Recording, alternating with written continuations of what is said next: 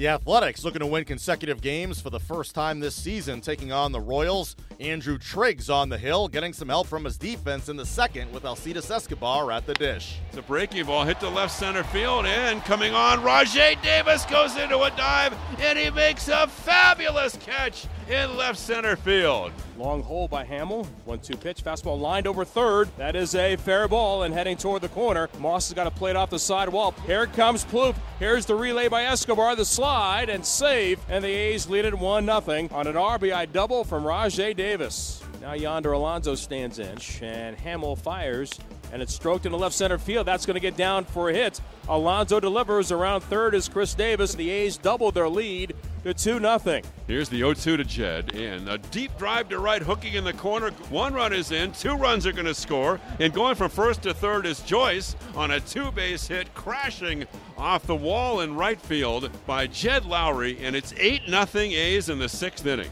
Six innings, a four hit shutout ball for Andrew Triggs, and after six, 8 0 A's. The A's win consecutive games for the first time this season as they win at 8 3. Khris Davis has reached base safely in all nine games this season and 18 straight going back to last season. Davis, Stephen Vogt, and Ryan Healy each finished with two hits and a run scored.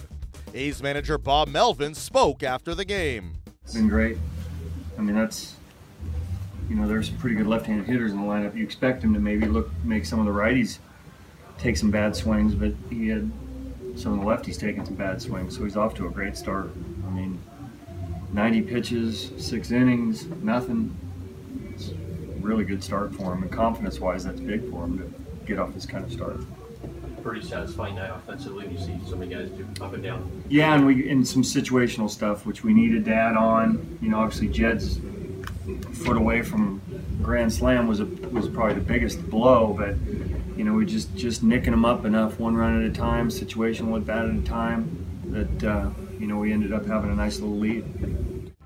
The Athletics go for the sweep of the Royals on Thursday. Jesse Hahn on the hill, opposed by Jason Vargas.